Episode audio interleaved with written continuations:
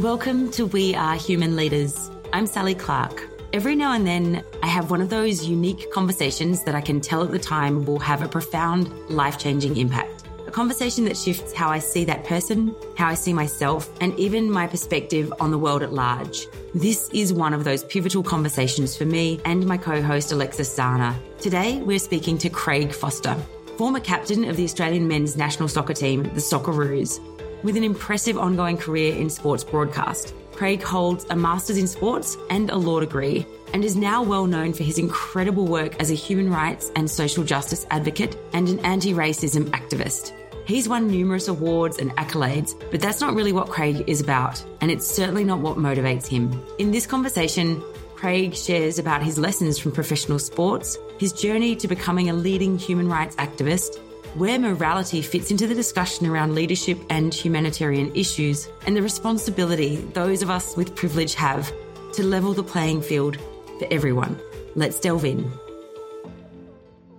Welcome to We Are Human Leaders, Craig. It's an absolute pleasure to have you here with us today. And before we dive into the incredibly important work that you're doing now, we'd love to take a moment to get to know you more. So, could you tell us a little bit about your backstory, Craig? Oh, well, I spend more time speaking about other groups and affected communities and refugees and others than myself. But if I keep it really short, I'd say I used to play a bit of football, meaning soccer, uh, for those who aren't afraid with the uh, world game. And I have been in broadcast for the last 20 or so years. And how did you get into football slash soccer, Craig? What was that sort of journey for you? Is that something you started fairly early as a young one?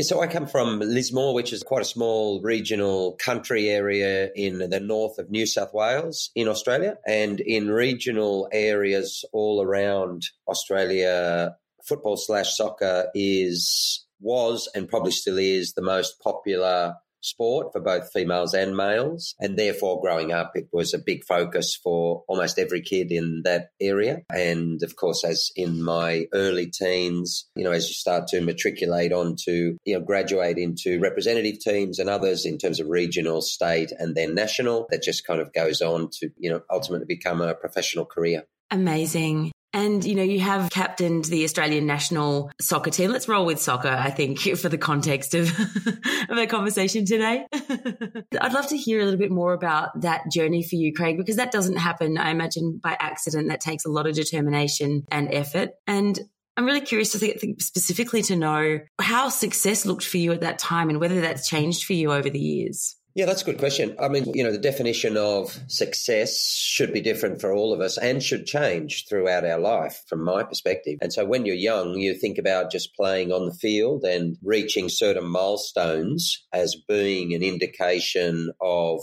not just achievement, but what you would see as success. But of course, with each milestone that you achieve, you realize that it's only another step on a much broader, deeper journey. And of course, once you hit your 20s, it's very different from your early teens and then into your 30s and beyond, you realize that there's many things that are much more important and that, and you search for meaning as to what you are doing and what you are intending to do, or perhaps what you should do. And so, therefore, over time, I think you do. And I'm talking about all athletes here, perhaps all of us in relation to our careers, but certainly I did start to uh, position an athletic career in a very different, from a very different perspective. And so the concept of representing Australia, I very often speak about in many fora today, meaning that is the terminology that's used for someone who you know, performs or is chosen to perform in an athletic pursuit for their nation. And so people would constantly say, You're representing Australia, you're representing Australia. And then over a period of time, you start to think, Well, what am I representing? You know, what is the concept of Australia? And, you know, and what are the underlying concepts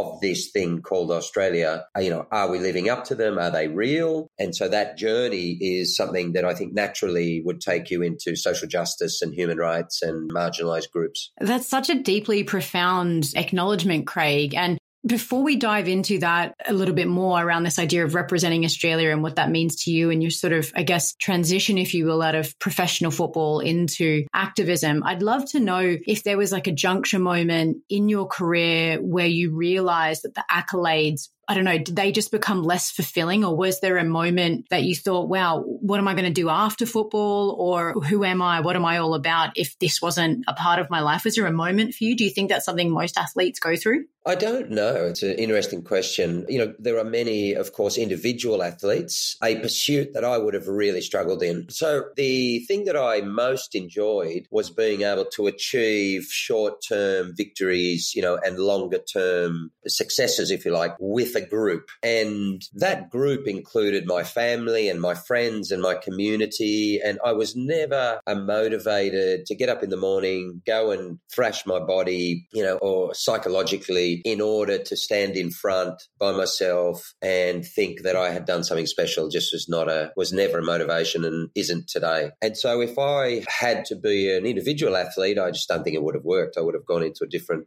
pursuit where I was able to work with other people. And I guess the concept of team was something that I came to really enjoy and to believe in, in, in a sense, and started to also form a large part of my worldview about, you know, what is the team? You know, what is a collective? Uh, you know, how do we all interact and what is the responsibility of interdependence that we all have? And I think a team sport can lend itself to those that kind of deeper thinking. And so I enjoyed you know the act of playing together with another group but you know the the actual physical pursuit of just running around and around a field all day long and being paid to do that I think was something that I wasn't disappointed in my early 30s to move out of. Mm, I love this acknowledgement of the team side of things, Craig. And I must confess, part of my fascination with your work and you as a person was also growing up playing football myself. And I always found, you know, my mom and dad would have to drag me to training. But when it came to games and when it came to being able to stand up for the folks around me in my team, the motivation never lacked when you felt like you were doing something greater than yourself. I think that's something that feels really good and I think can keep the intrinsic motivation going a lot longer than, as you said, just thrashing yourself at the gym or an individual pursuit. Yeah, that's right. Yeah. And it translates, I think, into leadership.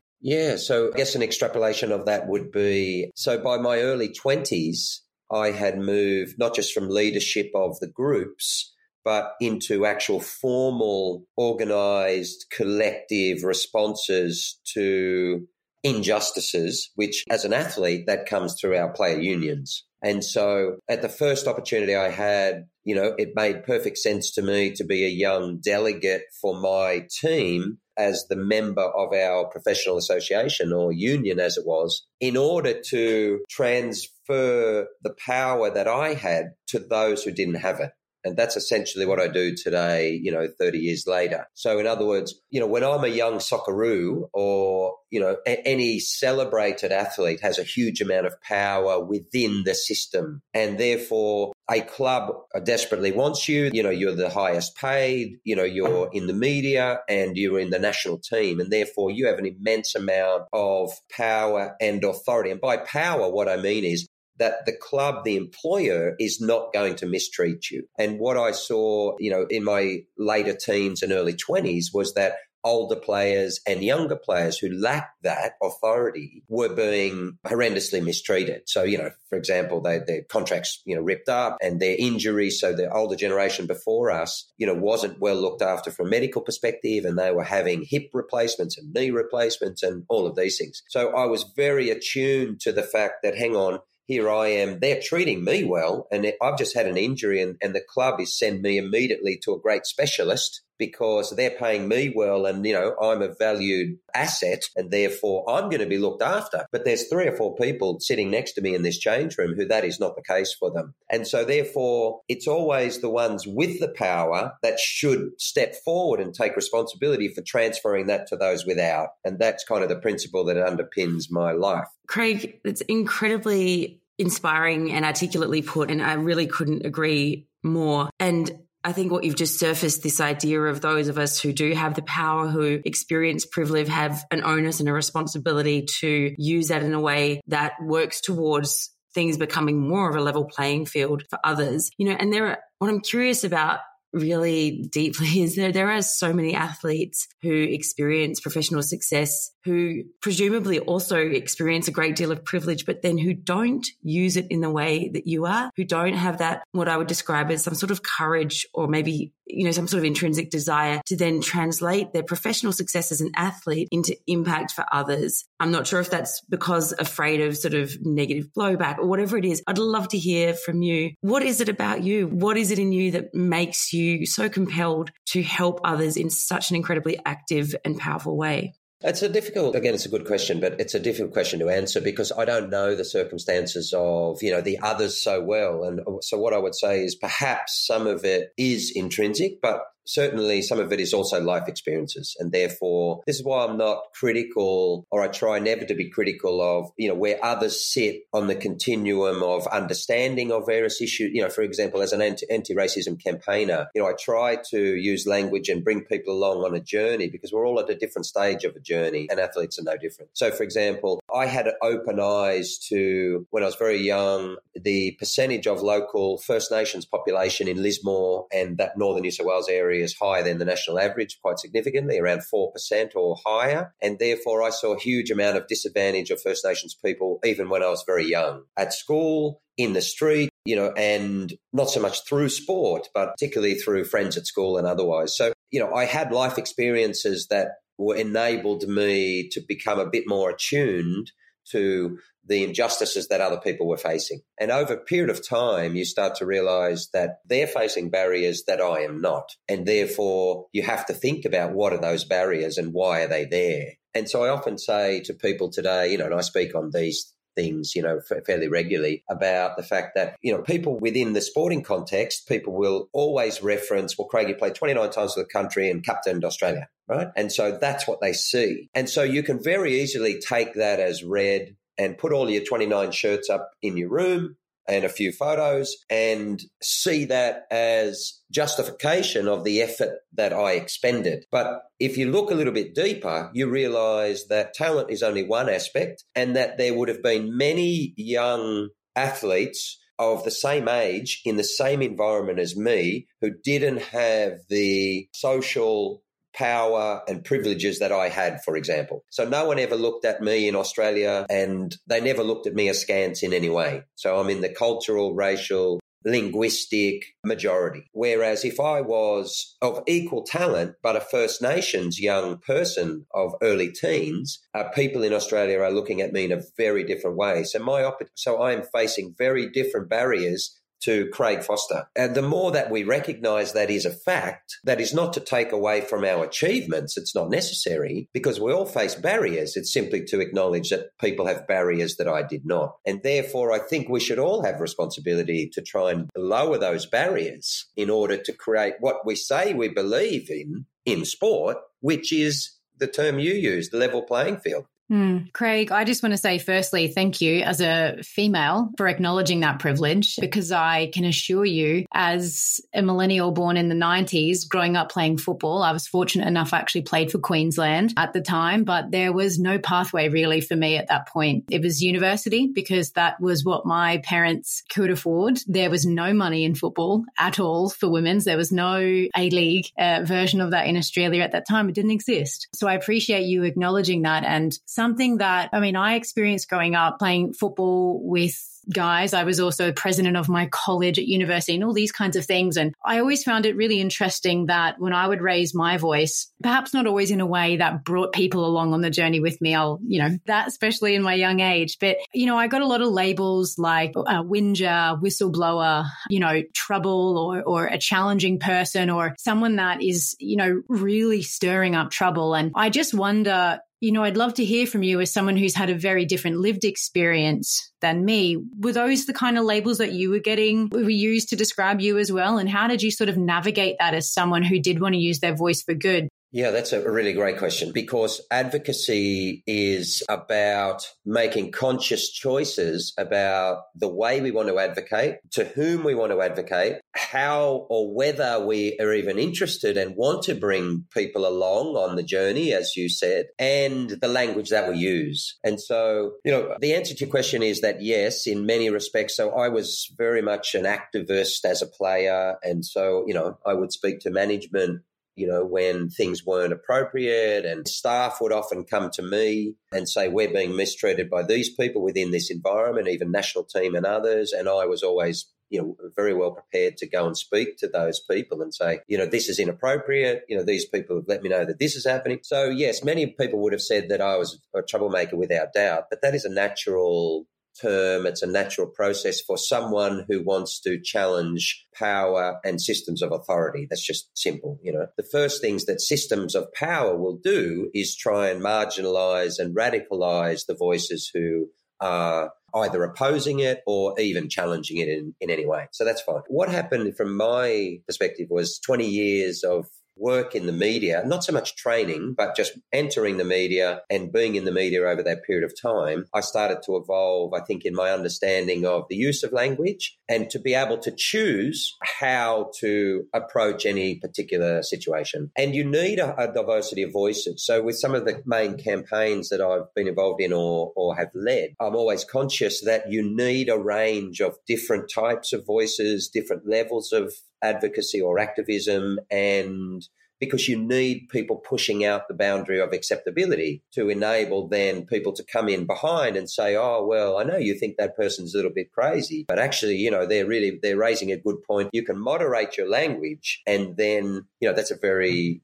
common part of human nature, right? So, you know, it's always important to make sure that there are a whole different range of voices. The important thing for advocates, if you like, human rights advocates like myself, is to make a conscious choice about where you want to sit in every instance in relation to any issue. And of course, you can calibrate that and change that on an ongoing basis, uh, you know, according to, you know, your own choices. I love that, Craig. And I know you recently studied law as well. I uh, studied law at Adelaide many years ago. And I think that's partly that, but also just who I am is very focused on language use, on the importance of how we use words and the power of words to drive change. You know, what you were speaking to there, I'd love to hear. I was thinking of some of the leadership attributes that it takes for you to be able to stand in that space and to stay in that space of being a little bit of a rebel rouser and pushing the boundaries, which is such an essential part of activism and of change. What would you see as probably the sort of the, maybe the key leadership attributes, if you will, that help you to be a voice for others and also to allow other people to have a voice as well. So, you know, everyone looks at leadership, I think, in different ways. And, you know, for me, it's an interesting concept because to have leaders means that there must be followers, if you like. Whereas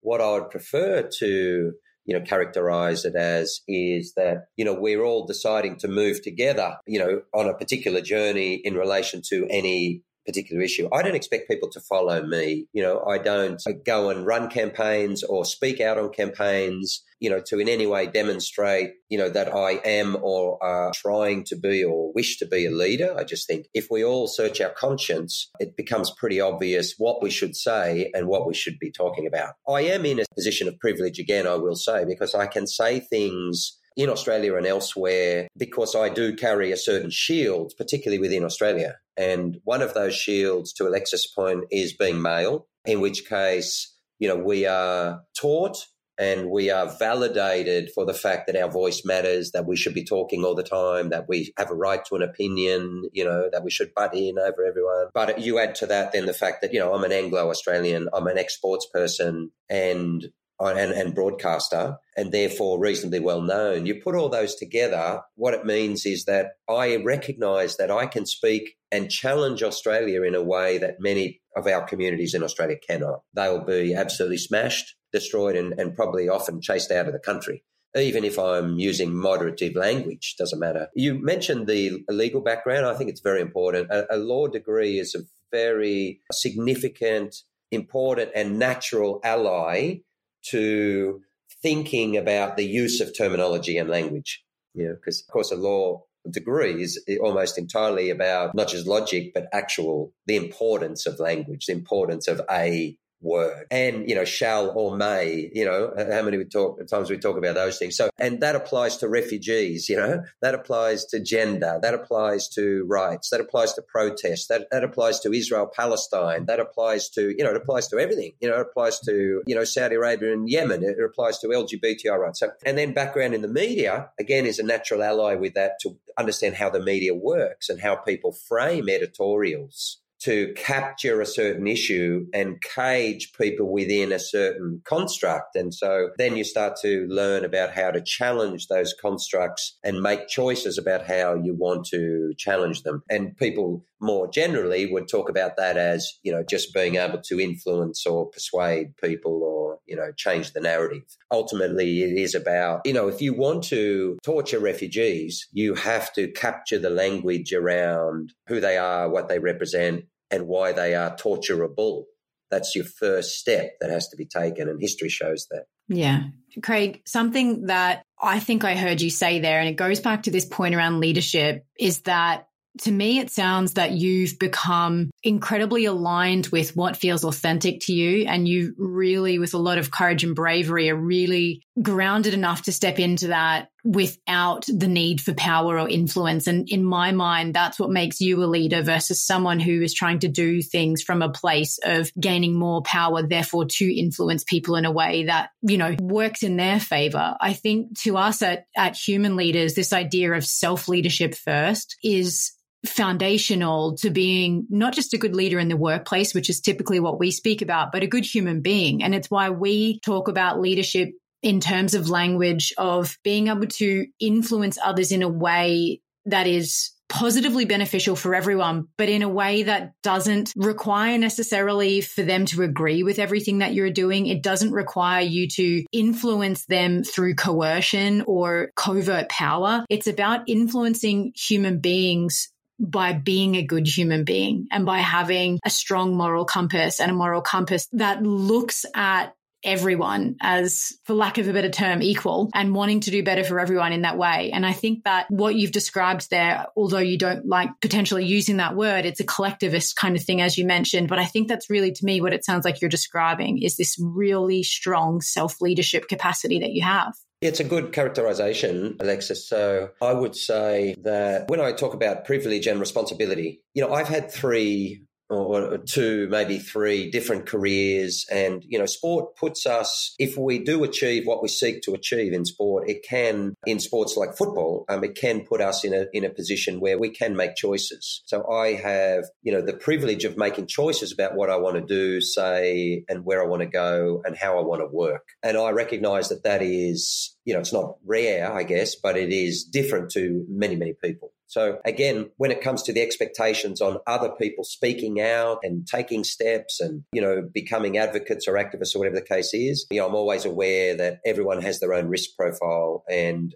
different circumstances in life. This is where I happen to be and I have been very prepared to utilize whatever I had built in the public domain to the benefit of those who I think deserve that support. And that just means, you know, really any marginalized groups. It just so happens that some of them are more prominent. And when I talked about, uh, you know, this concept of representing Australia, my, what happened from my perspective was over time, I started to then interrogate, well, what does that representation mean? You know, we would go abroad. I often reflect on standing in another country and looking back and you could literally see Australia, this island continent and, you know, millions of people watching the game and you knew that you were overseas, you're representing, you know, this whole country back there. And then over time, I started to think about those elements of Australianness and, and multiculturalism and uh, racism and all of these sorts of things. And I think it's a natural step to then say, well, if going and doing that has provided a certain element of power, then we have a duty to try to bring Australia to understanding in relation to the values that it talks about. So, you know, it talks about equality and egalitarianism and, you know, all of these types of things. And then you look at what we've done to refugees and, okay, that's unequal. And then you look at, you know, gender equality in the country. Okay, that's unequal. And so to me, the issues are obvious if we measure them against what we say we are. And the reason that's important and a human rights background is because I try to stay away from just my own opinion. So, for example, we have a lot of, you know, conspiracy theories are rife around the world. And therefore, just stepping forward to speak in the public domain about challenging issues does not necessarily equate with speaking about issues that are objective and are genuinely about equality. So therefore, you start to think about, you know, what is the construct with which I should place my support in that so that I can speak about all of these vulnerabilities in society and advocate for people in a way that is not just my own opinion about what is right or wrong. And it just so happens that the international human rights framework was one that really resonated with me very strongly because what I see is, you know, many, many faiths and, and Australia is a secular society. And one of the most important aspects that we have and, and one of the most important reasons why multiculturalism has very strong support in, in excess of 80% in Australia, which is globally very significant, is because we are secular. So we're not a theocracy. However, you can have your, and I'm just using faith as one example. You can have incredible passion for a particular faith, but that faith cannot cross the line of discrimination against another person in Australia. And that's an incredibly important line. Now, that line of non discrimination is prescribed by human rights frameworks. And therefore, that's where my interest was. And so today, I don't just say that refugees shouldn't be tortured because, you know, that's against the basic principles of humanity or the word you used, morality you know, which is a fair word. What I say is, okay, this is against their rights under international human rights, and we have signed up to the Refugee Convention. So we're actually contravening our own stated commitments. That's a really important distinction. Otherwise, what happened is I, you see a lot of people, they feel very strongly about things. They're in the public domain, you know, fighting really hard for them, but they have no basis in international law, in human rights, and they're not actually based on facts or, or quite often even the truth. And so that's important because I think, you know, if we don't avoid that, we can end up by characterizing people as really great persuasive spokespeople. And then what they are speaking about or advocating is just utter rubbish. And in fact, it can be divisive, can be hateful. And we see this rise of authoritarians all around the world. And that's exactly what they are. Such a powerful and important point, Craig. And I think, you know, one of the things that's standing out for me is also that if we're trying to have a conversation around these things, accusing someone of being immoral is probably not going to be a great way of finding connection with that person and creating space for a conversation or a dialogue. But when we can bring it back to almost, you know, we talk at human leaders about bridging the intention and impact gap. And so looking at what are our intentions, our stated intentions as a country, as a people, as a species to treat one another with dignity, that's our stated intention. How can we bridge that to make sure that's the impact impact that we're having as well. And as Alexis alluded to, for a lot of us, that starts with quite a lot of work on ourselves, our own ideas, our own concept of power and our own motivations. But I think, you know, your work and your fierce commitment to doing so in a way that is impactful. There's a humility about it, I think, as well, that is really, really essential too. And I think it's just a really important way of doing this work that will have an impact, not just in a sort of a short term media bubble environment of, you know, clickbaity type actions, but seeding that long term change for Australia as a nation and for humanity as a species. Yeah, so the concept of morality is a really, really interesting one because, you know, it has unlimited definitions. And many of the definitions, of course, come from different faiths. And that's what worries me is that, for example, I went and I grew up in the Anglican faith in, you know, I come from Anglo Celtic background, you know, and so, you know, we were naturally put into, you know, Church of England, whatever they call it, primary school, or, you know, as we were kids and all of those things. That was just part of the upbringing of many of the people of my cultural background. So I understand it. But what I also see is that much of the conflict around the world is based on the conflict of faith. So, for example, I was in Bangladesh in the world's largest refugee camp only two weeks ago, and there's a million Rohingya in this refugee camp, and it's horrific circumstances, and it's a human tragedy what's unfolding there. And what becomes clear when you research it is that the Rohingya are a Muslim ethnicity of what used to be known as Burma, and the people, the military junta, but the people who were massacring them, raping them, burning villages down, chopping limbs off, and committing genocide against them under international law are Buddhist. Now, that really made me think because as I grew up, my understanding of Buddhism was that this is the most peaceful religion you know, the Buddhists that I was aware of in popular media and elsewhere, you know, they're, they're people who sit around and, you know, they're contemplating the meaning of life. These people are not contemplating the meaning of life. These people are slaughtering other human beings. So what you do see is that extremism of any faith in the world leads to conflict, to violence, and to hatred. And therefore, that again is one of the triggers that drives me into what I see as the central safe space irrespective of any religious beliefs that I may or may not have, it doesn't matter. That safe space is where religion can join and is a part of it because it has rights, but those rights do not trump the rights of people not to be discriminated against on the basis of anyone's faith or beliefs. That seems to me to be far and away the best, most effective attempt by humanity to create an infrastructure within which every human being can live with safety and dignity. Because the simple reality is, religion is not that construct. I mean, it has proven that. And therefore, uh, that's why I think it's incredibly important. And in so many of the conflicts we see around the world, the world must have an objective set of standards even when it comes to conflict and to avoiding conflict. And that is called international law. And the law of conflict is called humanitarian law. And therefore, they are incredibly important. Otherwise, and we see this at the moment with Israel Palestine, for example, it becomes people on either side saying, well, I believe this and I believe this. And if we don't do this, that's going to happen. And none of that matters. What should matter is this is the way we've agreed that you should behave and conduct yourselves. So do this, do that, and don't do that. If we don't have that objective set, uh, we're lost in a sea of you know, opinion, of unobjectivity, and of influence, because then the most powerful voices and most powerful actors will always prevail. Craig, what struck me about what you just sort of were speaking about there as well, it's this idea for me that these particular frameworks create a level playing field of accountability, irrelevant of personal morality and beliefs, which I wholeheartedly agree with. And obviously coming myself from the business psychology background, working a lot with corporate organizations, etc., I can't help but sort of compare that to things like corporate value sets that often we see are used in an organization to try and drive things that people think it's about bringing people together under something that is a common belief system. But in fact, it really is conformity and the antithesis of that. It's about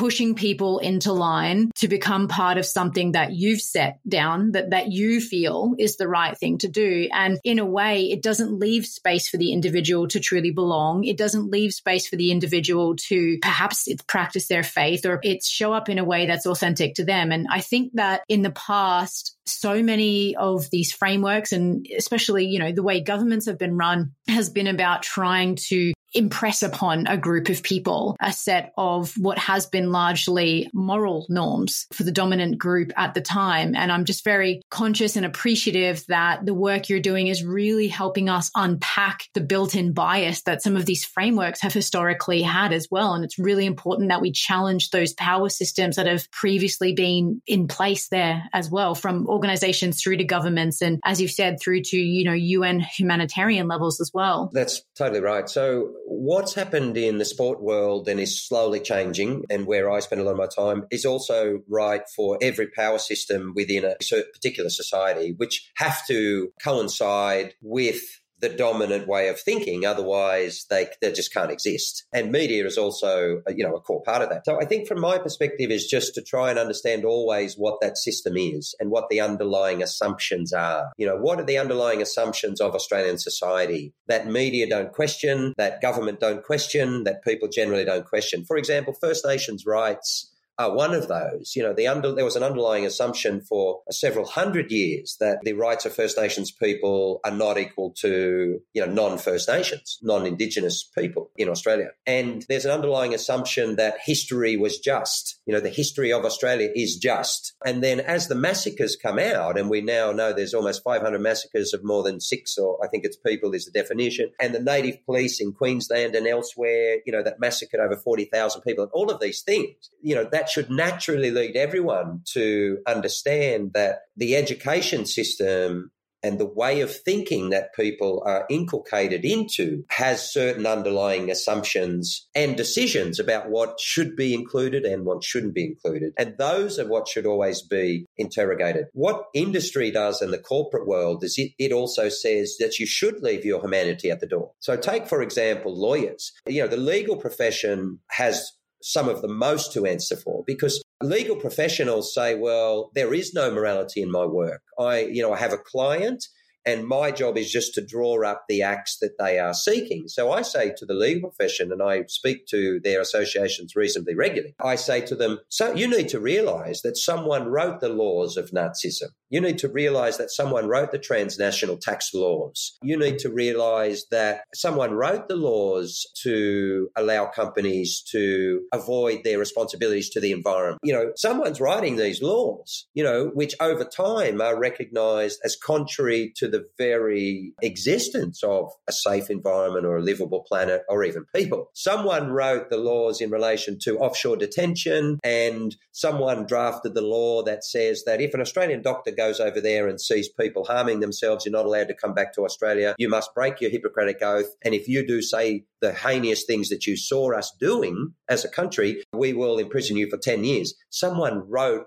that actual law. And I think the profession has to be accountable to that, as do bankers for, you know, the, the hiding of money and, and, all of these things. And so this concept of banality of evil, which means I'm just a cog in a bigger wheel and I'm not responsible for the wheel, has to be you know, I think uh, really um, torn apart. You know, everyone is this, of us is an actor, and if two of us, if us four, three on this call join together, we have power we get another three, another three, another three. All of a sudden, the cog looks very different. And that's the reality of activism. I could not agree more strongly, Craig. And I really appreciate that work that you're doing to help the legal profession also to hold itself accountable. There's almost like dehumanize ourselves by claiming to be a cog in the wheel so that we can dehumanize others. And it's atrocious and it needs to end. You know, we've, we've talked about humanitarian law football and activism, which are three of my absolute favorite things. I'd love to know from you, Craig, what's your personal mission right now and, and where might we expect to see you in, say, 10 years from now? The answer is I just don't know. I really have no idea. I haven't been, you know, I kind of went into media after playing and then I finished my legal background and so on. And, and I just was committed to, you know, trying to help in various, you know, homelessness and domestic violence and other things. And then, you know, that's just led one thing to another. And so I get approached about a lot of things things. And if I feel strongly about them, I will go and help. But, you know, I don't covet leadership. It's not like I want to be,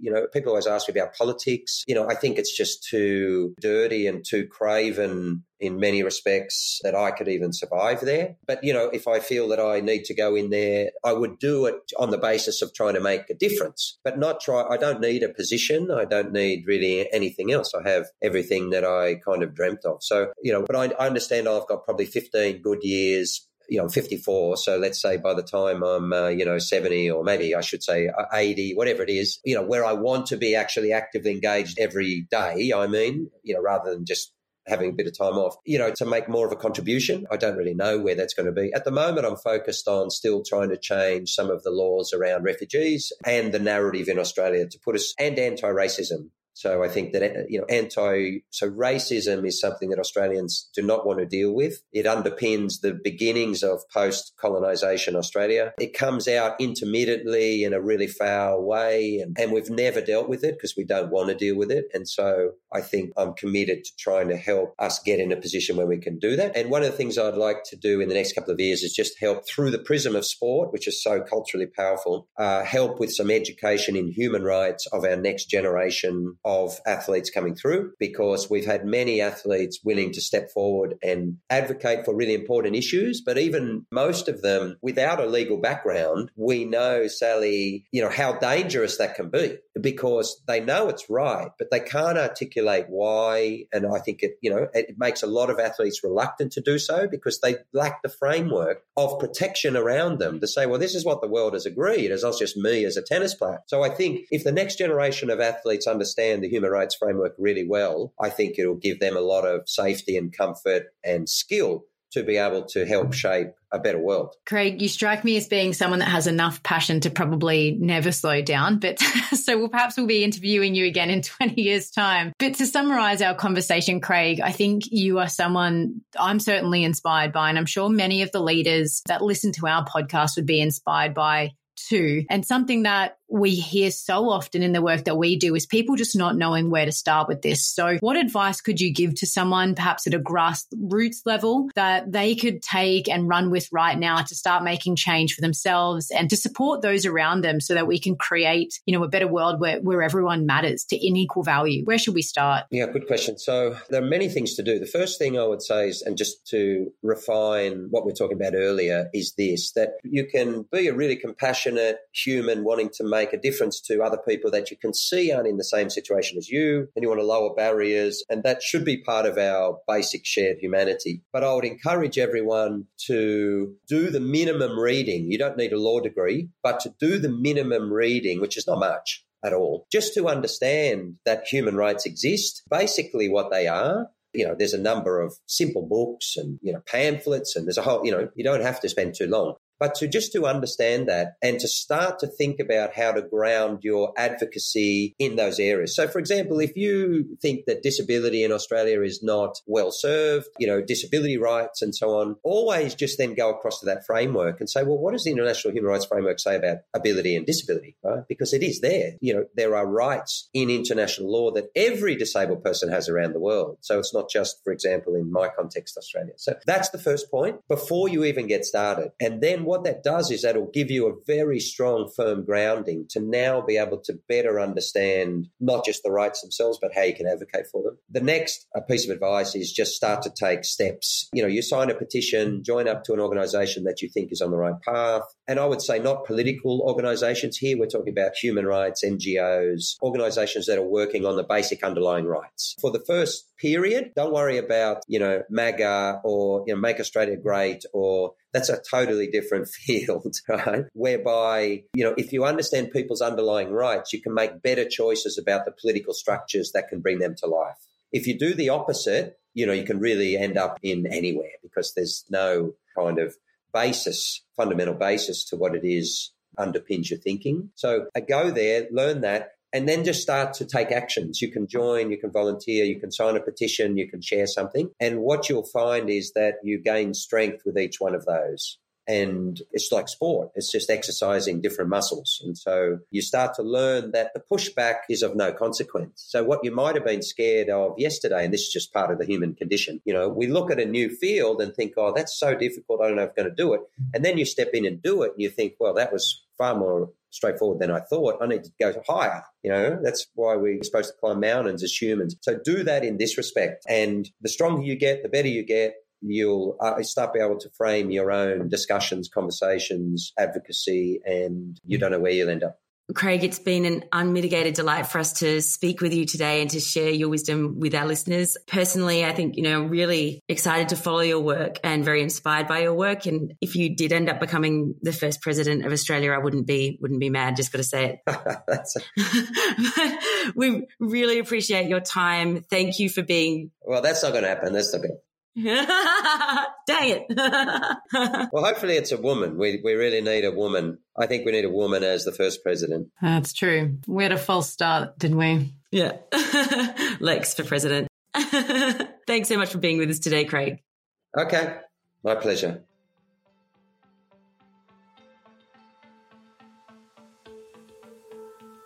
As you can probably tell, this conversation with Craig Foster left me pretty mind blown. And if I'm honest, emotional.